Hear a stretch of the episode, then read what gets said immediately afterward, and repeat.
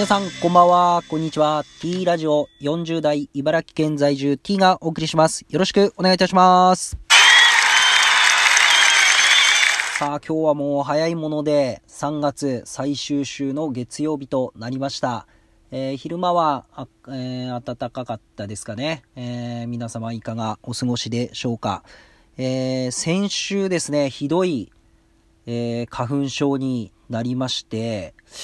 でまあ本当に鼻スプレー、目薬、喉スプレー、そして飲み薬と万全の対策をとって、まあ、なんとか、えー、日々を乗り切っております。まあ、本当に花粉症大変なあ人の気持ちがやっと分かったなっていうところで、まあ、辛い思いはしてるんですけど、この辛さを感じられるっていうのは一つ人の痛みを分かるんじゃないかなっていうところの前向きな解釈で進んでいきたいと思います。えー、ということで今日はですね、えー、ちょっと今仕事が終わって、えー、帰宅する途中に、えーまあ、ちょっとテレビでですね、この逆転人生っていうものをやっておりまして、まあ、音声だけ聞いていたんですが、まあ、非常にこの面白い内容、まあ、今もやってるんですけど、非常に面白いライフシフトっていう内容で、えー、まあぜひこれはちょっと後で見てみたいなと思うんですけど、あのー、まあこの中にもいろいろ出てきたんですけど、まあこの今このいっしゅうかん振り返って、えー、誰と会ったかというのはすごく大事かなと。まあ朝起きて家族に会って、そして職場に行って職場の人と会って、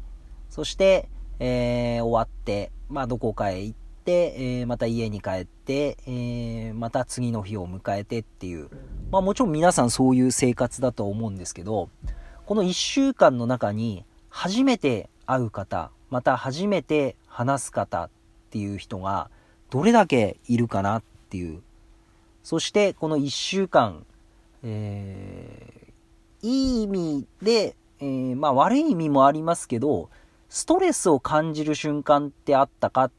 ていうところで、えー、すごくこう自分自身こう振り返ってみたんですけど、まあ、どうしてもやっぱり、えー、自分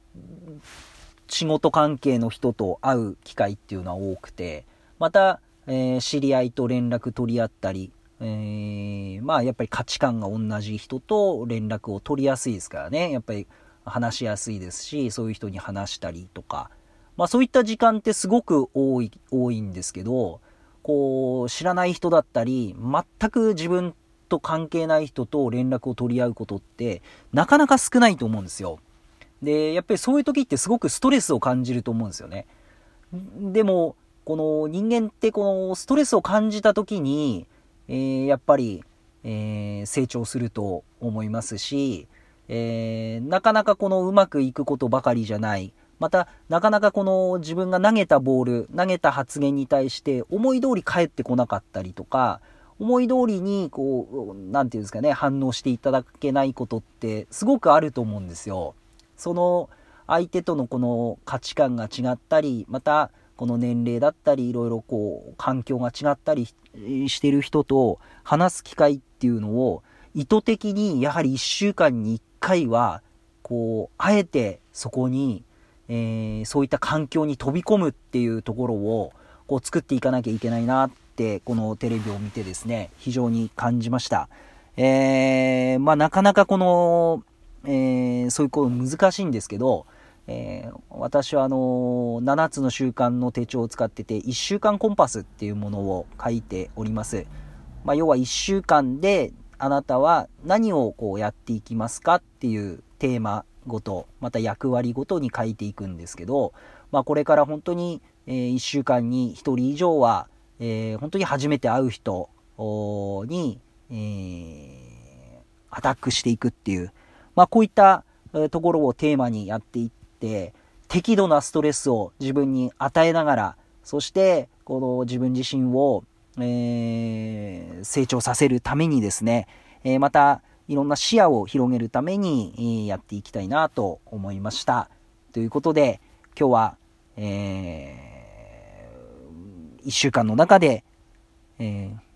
ー、全く知らない人に一人、えー、会って話していこう。そして、えー、適度なストレスを自分に与えて成長の糧にしていこうっていうお話でした。まあ、あの、わかるなっていう方、えー、ぜひ番組のフォロー、また、ネギ来のネギをお願いいたします。えー、まあ、高校野球、大詰めになってきましたね。えー、今日も、あの、智弁学園と、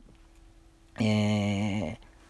どこでしたっけ、えー、智弁学園と対決していた高校がありまして、解説が大谷さんで、非常にわかりやすい解説でした。えー、っと、あ、あれですね。えー、九州の高校ですね。はい。ちょっと出てこないです。すいません。えー、ということで、えー、また高校野球も応援していきたいと思います。それでは皆さん、さよなら。